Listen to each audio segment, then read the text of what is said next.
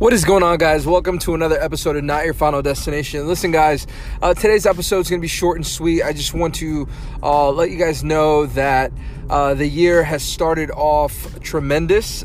We are currently almost 65 days into the 90-day consistency challenge. There wasn't any results. It was just showing that I could be in the gym for, more than 30 consecutive days without giving up or quitting. And I've done just that. So if you have tuned into the podcast lately, I've been posting some motivational speeches by Dwayne The Rock Johnson and some other very, very notable people.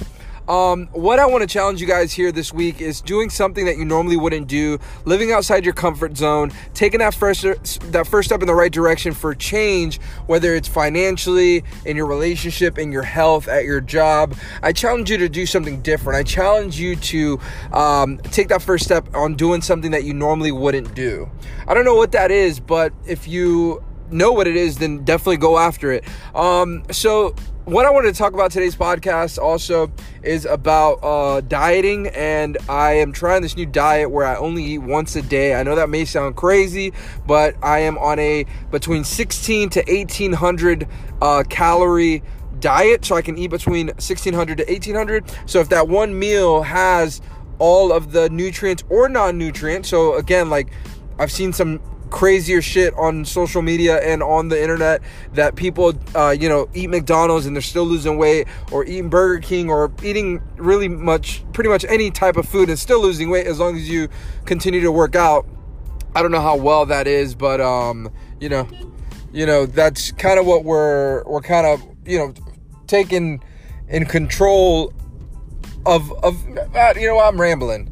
This is what I'm trying to get at. So at the end of the day, you guys have an option to make, and you have a choice. So like, either you're going to take that first step in the right direction, or you're going to continue to get the same results because you're doing the same things, because you're associated with the same people, or you're just being lazy. And this year, like, I say it's my year, but like, new year, new me, screw that.